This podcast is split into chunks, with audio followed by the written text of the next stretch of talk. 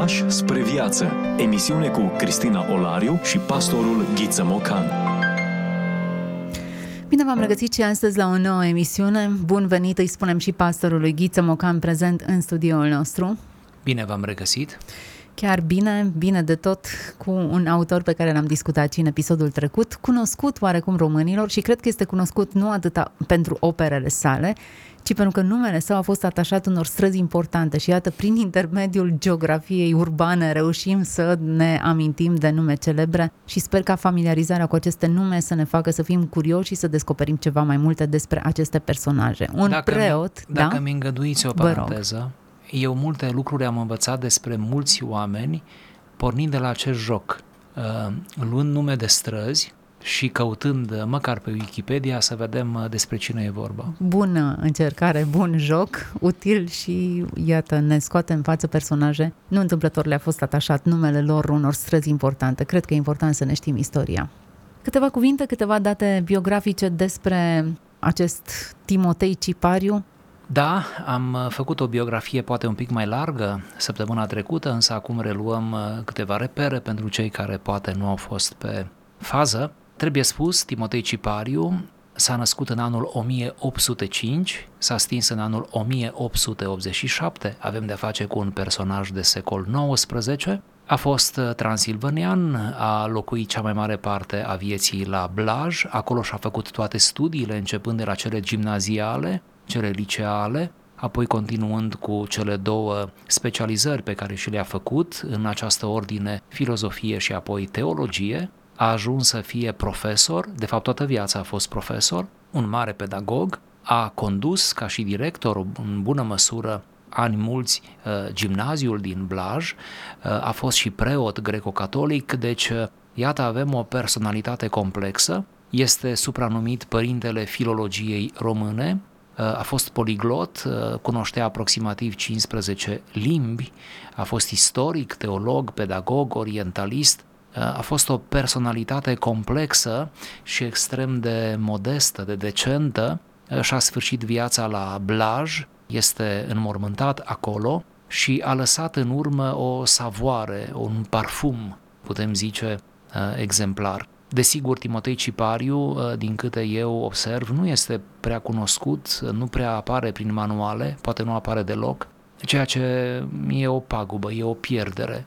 Ehm, pe această cale spun și eu ehm, încă o dată, cred că am mai spus-o în aceste interviuri, că uneori ar trebui să ne întoarcem spre înaintașii noștri tocmai ca să ne recâștigăm demnitatea. Atunci când suntem uneori prea triști din cauza realității imediate, a te întoarce în istorie și a găsi figuri luminoase, faruri care, a căror lumină ajung până la noi, cred că ne luminează un pic fața și ne ajută să mergem uh, mai departe. Chiar nu putem trăi niciunul dintre noi doar cu ceea ce ne oferă propria realitate. Chiar nu putem trăi doar cu contemporanii. Și asta o spun cu respect față de contemporanii. Chiar avem nevoie să ne întindem și în spate, înapoi, și pe calea lecturii uh, să întâlnim și alte minți. Sună bine și cred că invitația aceasta este a descoperi ceva, câte ceva din moștenirea pe care o avem. Evident, suntem mult mai bogați atunci când scrutăm această, această moștenire pe care am primit-o.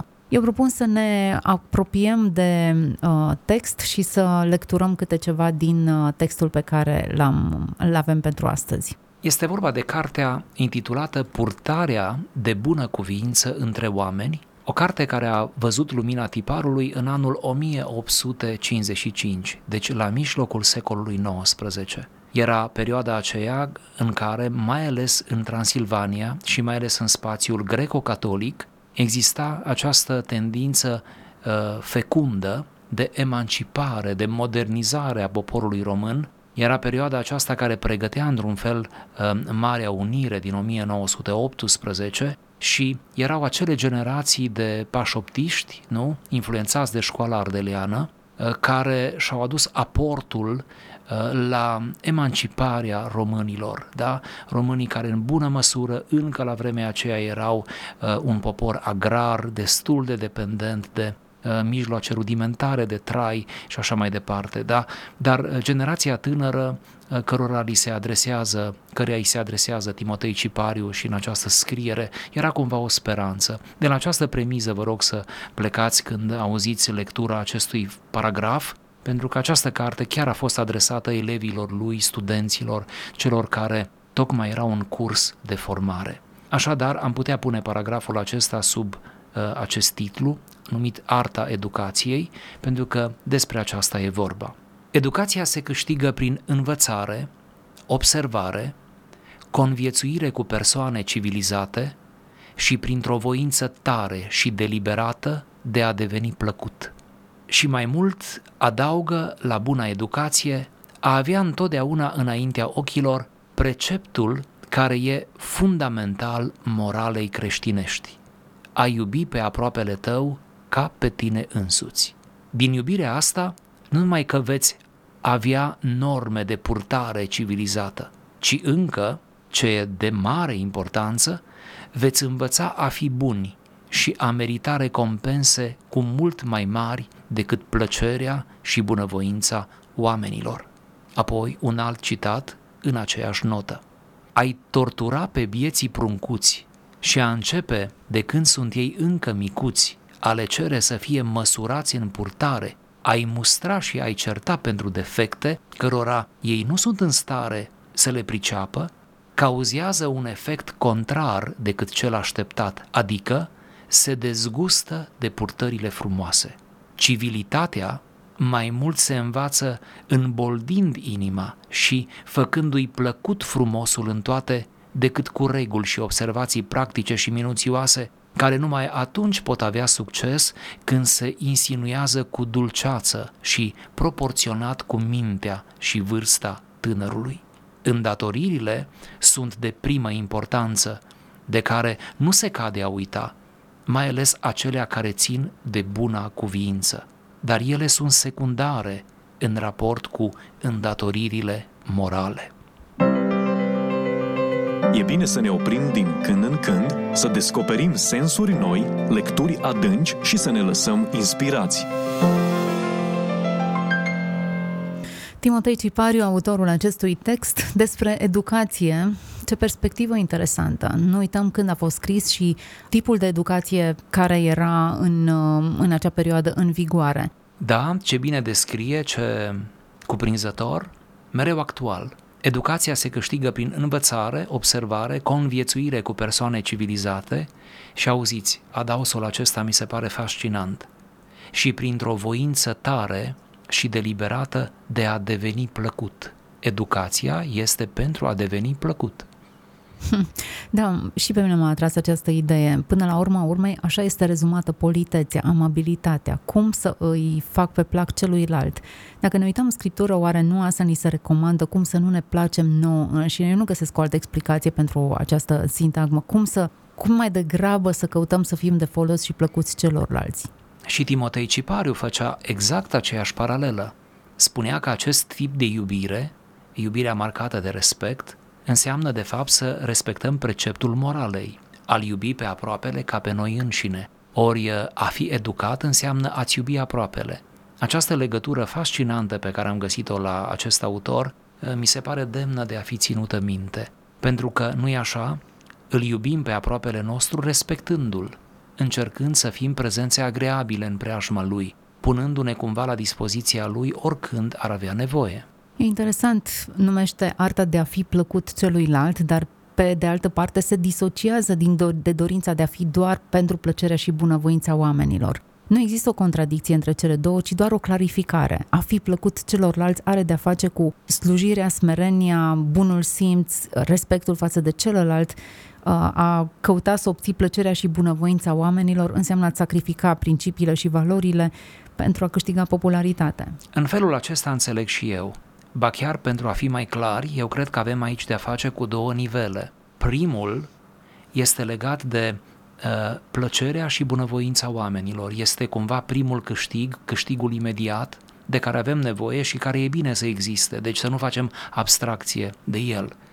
Apoi este un nivel mai înalt sau mai adânc, dacă vreți, anume să țintești spre recompense mai mari, mai puțin cuantificabile și care țin de o anumită consistență a spiritului, nu doar dintr-o reacție favorabilă din partea celorlalți. Adică cumva să operezi mereu cu aceste două nivele, cu aceste două uh, dimensiuni. Îmi place cum Timotei Cipariu enumeră metodele de învățare, învățare, observare, conviețuire cu persoane civilizate, nevoia de a avea modele care conferă mult mai multă profunzime actului de predare decât simpla enunțare a principiilor și valorilor. Mă întreb privind și eu spre această enumerare, care este veriga slabă în vremea noastră? Învățarea, observarea sau conviețuirea cu persoane civilizate? Aproape că nici nu e nevoie să ne întrebăm. din păcate, fiecare dintre noi avem uh, răspunsul noi înșine. Deși arta predării și a învățării a evoluat foarte mult, avem multe materiale didactice suplimentare, metode îmbunătățite de predare. Mai mult, un studiu al învățării, mă uitam la un moment dat cât de mult am progresat pe nișa aceasta cât de mult am învățat despre cum se învață, despre metodele prin care noi învățăm cel mai ușor, auditiv sau um, în grup sau separat sau scriind sau reprezentându-ne anumite lucruri cu mâinile noastre, cât de mult am învățat despre procesul acesta de învățare și am omis veriga cea mai importantă, cea despre care vorbeați evident puțin mai devreme, nevoia de modele, nevoia de a sta în preajma unor oameni care conferă credibilitate noțiunilor pe care le predăm. Perfect de acord neuroștiințele, la care făceați implicit referire, toate lucrează pentru noi acum. Și nu-i așa? Suntem încurajați, suntem educați ca să dezvoltăm cele mai bune metode de asimilare a informației. Dar ceea ce ne lipsește sunt oamenii care întruchipează informația. Nu oamenii care știu tot ce scrie pe Wikipedia. Nu neapărat enciclopediile acelea umblătoare care sunt oricum pe cale de dispariție. Nu, ci acei oameni care pe segmentul lor, pe zona lor de acreditare, da, ă, stau bine, stau în echilibru, sunt stabili, nu se rușinează și cumva au expertiză în domeniul pe care și-l revendică sau din care se revendică. Deci, cred că avem nevoie cu toții și mai ales generația tânără să întâlnească oameni vii, oameni vii vitali, ba chiar cu umor, cu o anumită jovialitate, cu modestie, care să întruchipeze informația. Pentru că informația rămâne totuși ceva impersonal. Ea trebuie să o vedem cum lucrează în mintea unui om și atunci ne vom atașa de omul acela. Există două sensuri. Pe de o parte, avem nevoie de modele, oameni care prin exemplul lor să ne învețe ce înseamnă principiile și cum se aplică aceste valori dar pe de altă parte avem nevoie să ne asumăm rolul acesta de educatori, pe măsură ce ne maturizăm, pe măsură ce experimentăm eșecul și succesul, pe măsură ce ne lovim de tot felul de situații, ați asuma rolul acesta înseamnă responsabilitate față de toate aspectele vieții în care trebuie să funcționăm ca modele. Da, mă bucur că ați spus și perspectiva aceasta, nu mă gândeam la ea, dar privind uh, din direcția cealaltă, dinspre pedagog, dinspre cel care știe deja, care a reușit să Uh, facă aliajul corect, alchimia corectă, cred că da, pe măsură ce știm mai mult, suntem mai responsabili și am face bine să rămânem deschiși pentru a împărtăși cu ceilalți, mai ales cu cei care ne calcă pe urme sau care privesc spre noi cu o relativă admirație. Uh, să folosim aceste prilejuri. Uh, da, e un îndemn foarte bun, ar trebui să avem grijă și să vedem asta ca o responsabilitate. Nu e așa? Și cel care știe trebuie să-și iubească aproapele tot în registrul acesta al metodelor prin care alegem să învățăm pe ceilalți, deloc popular pentru perioada în care scrie Timotei Cipariu, sunt metodele enunțate de el, constrângere versus încurajare. Da, iar pentru secolul XIX, e și să nu uităm, da, ne aflăm în România, suntem în estul Europei, era cu adevărat revoluționar. Eu cred că unii vor fi strâmbați din nas. Cu siguranță. Cum să îl înveți calea cea bună pe micuț dacă nu îl constrângi? Până la urmă ar trebui modul în care el spune și cred că așa și era mai degrabă apropiat de tortură decât de actul de predare efectiv. E un contracurent aici. Timotei Cipariu se ridică împotriva acestui uh, stil de a-l educa pe copil într-o manieră coercitivă și propune o manieră relaxată, o manieră non-violentă, o manieră care mai degrabă să îl încurajeze pe copil, pe cel mic, uh, să devină mare, dar să devină mare nu numai biologic, nu, ci să devină și uh, mare la minte, la înțelegere, la discernământ. Da, uh, e minunat să citești asemenea texte cu gândul că ele au fost scrise la mijlocul secolului XIX și că era atât de mare nevoie de această educație, de data aceasta a părinților și a pedagogilor, a profesorilor, a educatorilor. Să nu uităm că în acest creuzet al blajului și al mișcărilor uh, de emancipare din secolul XIX, să nu uităm, uh, s-au pus bazele uh, științei psihopedagogice, să zicem așa, cum o cunoaștem noi astăzi fiecare dintre noi avem o imagine mai mult sau mai puțin vagă despre ce însemna învățământul românesc în acea perioadă și accesul la, la școală. Poate din Ion Creangă, poate din alți uh, autori care povesteau ce se întâmpla în orele de clasă, dar categoric disciplinarea cu bățul era una din metodele principale de modelare a comportamentului copiilor. Da, așa este.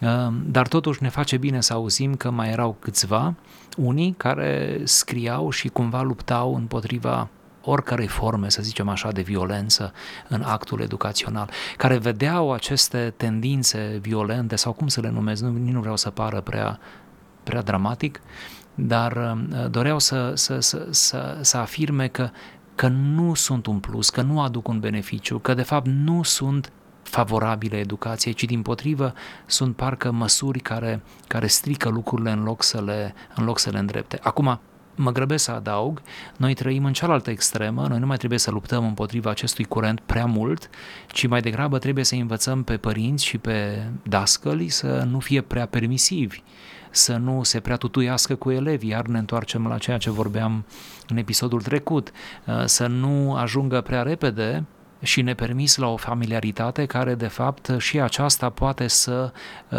distrugă actul educațional. Eu cred că în textul acesta Timotei Cipariu nu lasă loc pentru familiaritate și nici pentru lipsa respectului. La polul opus torturii sau pedepsei fizice abuzive și a criticii necontenite, el plasează înobilarea, plasează uh, exprimarea frumosului, încurajarea înspre frumos. Prin urmare, nu permisivitatea sau indiferența față de elevi sau hai să facem o atmosferă cât mai amuzantă în clasă, ci mai degrabă cum aș putea să cultiv frumosul, cum aș putea să îl atrag pe copil în drumul acesta și să-i arăt că frumosul există, că putem să îl cultivăm, să-l trăim, să-l respirăm, să-l dăm mai departe și să-l multiplicăm. Înnobilând inima și făcându-i plăcut frumosul în toate, spune autorul. Numai atunci pot avea succes când, citez, se insinuează cu dulceață și proporționat cu mintea și vârsta tânărului. Deci atunci pot avea succes toate rigorile, toate măsurile, când se insinuează cu dulceață și proporționat cu vârsta. Și cred că are dreptate. Dacă eu călătoresc în trecut, care sunt dascălii pe care i-am admirat cel mai mult? Nu neapărat pe cei delesători și indiferenți care ne permitea orice, nici neapărat pe cei rigizi la care orele cărora tremuram, ci oamenii care erau îndrăgostiți de disciplină pe care o predau, de profesoara de fizică care simțeai că iubește ceea ce face și că îți explică cu pasiune, de, eu știu, profesorul de engleză căruia îi curgeau cuvintele și ideile și te făcea să trăiești povestea pe care o spune. E clar că disciplina, mustrarea așa are locul ei, rigoarea așa are locul ei, atmosfera destinsă așa are locul ei, dar ceea ce, părerea mea, pentru, pentru ce pledează Timotei Cipariu aici este un om care are un caracter uh, stabil, care iubește ceea ce face și care transmite această dragoste pentru frumos și celor din preajma lor. Subscriu la tot ce spuneați în legătură cu profesorii noștri și eu pot să afirm la fel cei mai rigizi profesori nu mi-au fost dragi niciodată, dar nici cei mai delăsători pe care i-am disprețuit de la prima oră până la ultima, pentru că erau atât de slabi și uh, pur și simplu puteai să faci ce doreai cu ei. Dar aceia din uh, zona de mijloc, din echilibru, m-au impresionat și vreau să adaug a nu se înțelege că întotdeauna la aceștia pe care îi admiram am avut note maxime. A nu se înțelege. A nu se înțelege că nu dădeau teze, că nu dădeau uh, extemporale. O, nu erau perfect în grafic, doar că erau mai mult decât uh, examene, teze extemporale, catalog, etc. Oare nu putem aplica și pe domeniul bisericesc acest principiu? Care sunt pastorii, preoții, liderii spirituali care au cel mai mare impact în viața noastră? Oare nu aceia pe care vedem că iubesc cu adevărat Scriptura și pe Dumnezeu că se regăsesc nu din spiritul datoriei sau dintr-o uh, rigiditate lipsită de viață, ci chiar iubesc ceea ce fac și că sunt îndrăgostiți de, de Dumnezeu și de, de biserică. Comparația mi se pare corectă și de bun augur. Aceștia ne influențează, care ne uimesc dincolo de toate prin onestitatea lor, prin sinceritatea lor și care chiar dacă uneori sunt stângaci, aceștia buni sunt stângaci, le tolerăm cu zâmbet stângăcia, pentru că știm că în spate se ascund cele mai bune atitudini, cele mai curate scopuri, cele mai frumoase deziderate. Prin urmare, nu-i așa, fondul îi salvează pe oameni în ochii noștri și eu cred că fondul îl salvează chiar și pe om la judecata de apoi înaintea lui Dumnezeu. Eu cred că punctual, niciunul dintre noi nu putem trece judecata de apoi, punctual, pentru că mereu s-ar putea agăța Dumnezeu în ceva din viața noastră, a oricăruia, care să nu ne permită să trecem dincolo, să trecem cu bine la judecată. Dar fondul, dar dominanta, dar inima, dar orientarea inimii noastre, cred că ar putea și va fi salvatoare. Lucruri adânci. Da. Pe terenul acesta al um, verticalității liderilor noștri, al modelelor pe care am vrea să le vedem reprezentate și am vrea să devenim, nu doar să le pretindem, dar noi înșine să devenim. Lumea actuală folosește un alt termen pentru aceste modele, folosește termenul de influencer, care are de face mult cu lumea divertismentului, cu vorbitorii uh, buni, care știu să-și articuleze mesajele cu convingere, care se bucură de numărul suficient de like-uri, care au suficient de multă carismă ca să fie ascultați. În preajma acestor lucruri, noi trebuie să ne definim până la urmă urmei valorile și să vedem ce cântărește cel mai mult. Da, cred că asta poate fi și o derută cu influencerii, pentru că, așa cum spuneați, majoritatea vin din zona aceasta a showbizului uh, și nu neapărat toți aceștia sunt atât de valoroși precum par. Și din nou cred că plătim un tribut aparențelor și generația tânără mușcă, mușcă parcă iluzia asta cel mai, cel mai dureros. Da, dacă între influenceri se strecoară tot mai mult și din aceia care știu carte și care pot să-i ducă pe oameni mai sus, uh, nu doar să le, să le satisfacă niște dorințe și niște nevoi de divertisment, uh, cred că e bine, cred că e bine, cred că atunci e bine. Dar uh, să nu ne lăsăm numai pe mâna influencerilor, dacă îmi permiteți. Cred că e prea puțin, cred că sfârșim într-o amăgire, într-o tristețe Uh, să nu ne lăsăm numai pe mâna lor. Uh, ei sunt foarte abili și poate principala lor calitate este această abilitate a cuvintelor, a gesturilor, a influenței, marketingului și așa mai departe. Cred că ar trebui să ne ducem și spre oameni mai, uh, mai puțin vizibili, dar care au un, un mesaj mai greu, mai adevărat, mai racordat la tradiție. Asta ar presupune să avem acces la cei oameni mai puțin vizibili, acces nu în contextul în care um, lumea din jurul nostru nu ne-ar permite accesul, ci acces în sensul în care noi suntem limitați prin limbaj și zona de interes să accesăm acești oameni, pentru că acești oameni vii, autentici, există printre noi. Îi putem, îi putem cunoaște prin intermediul scrierilor sau a discursurilor sau a felului lor de viețuire, doar că ei nu sunt atât de proeminenți, nu au aceeași carismă, nu au aceeași popularitate, nu au aceleași uh, aceeași, același grad de vizibilitate precum au cei care stârnesc emoție, dar din păcate doar atât. Aș sugera o cheie, știu că nu e populară, dar poate va fi reținută. Acele personaje care, contemporani cu noi fiind, uh, nu au carismă, nu au marketing, nu sunt foarte virali, ar trebui aceștia să ne atragă atenția înaintea celorlalți. Ar trebui ca dincolo, unde uh, vizibilitatea publică și mai ales cea virtuală este covârșitor de mare, acolo să suspectăm, acolo să ni se pară că ceva e putred în Danemarca și nu aici unde uh, cineva care pare promițător, pare că spune ceva, uh, nu-l ascultă nimeni. Spre aceștia să ne ducem, nu pe aceștia să-i suspectăm, ci pe cei care au ajuns prea sus, prea pe cai mari, prea vorbesc mai mult decât cunosc. Într-o lume cu foarte multă opulență, noi vorbim despre discreție și despre partea nevăzută a lucrurilor. Dar oare nu această invitație ne determină pe noi să devenim profunzi, analitici și să alegem mai bine? Da, așa cred și eu. Și uneori putem învăța toate acestea de la oameni simpli, care au puține lecturi, dar foarte multă experiență și, de ce nu, o relație extrem de simplă și profundă cu Dumnezeu. Și dacă ne întoarcem la textul despre educație pe care Timotei Cipariu ni-l uh, propunea, îndatoririle, spunea el, sunt de primă importanță. Adică aceasta ar trebui să fie până la urmă urmei prioritatea noastră. Ce datorez? Respectul, spune el, dar respectul este secundar față de îndatoriri morale. Și prioritizând lucrurile în felul acesta ne face să înțelegem de fapt miezul lucrurilor, miezul frumosului. Frumosul și esteticul nu este frumos și estetic prin emoția, doar prin emoția pe care o stârnește, ci tocmai prin conținutul pe care îl generează. Sau altfel spus, educația se clădește pe moralitate, întotdeauna pe moralitate. Și ce adevăr minunat ne conferă acest text, ce adevăr minunat putem să spunem noi azi aici. Chiar așa. La finalul emisiunii îi uh, lăsăm pe cei tineri și mai puțin tineri. De fapt, nici nu-mi dau seama dacă textul se adresează tinerilor, ci mai degrabă cred că educatorilor celor tineri. Așadar, uh, poate nouă ar trebui să recunoaștem că ni se adresează, care sunt metodele prin care îi influențăm pe ceilalți, la ce apelăm atunci când uh, vrem să ajungem la mințile lor, în ce măsură suntem autentici, preocupați de frumos mai degrabă decât critici și austeri în ce măsură prioritizăm corect datoriile morale, relația cu Dumnezeu și în ce măsură punem pe plan secund popularitatea și toate celelalte. Greu subiect, nu-i așa?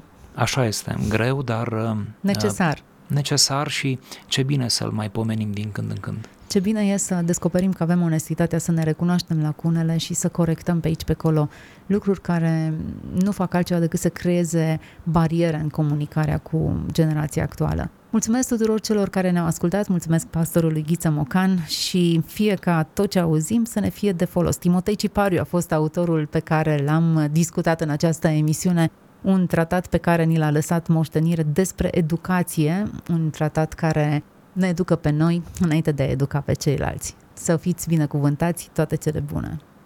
Ați ascultat emisiunea Pași spre viață cu Cristina Olariu și pastorul Ghiță Mocan.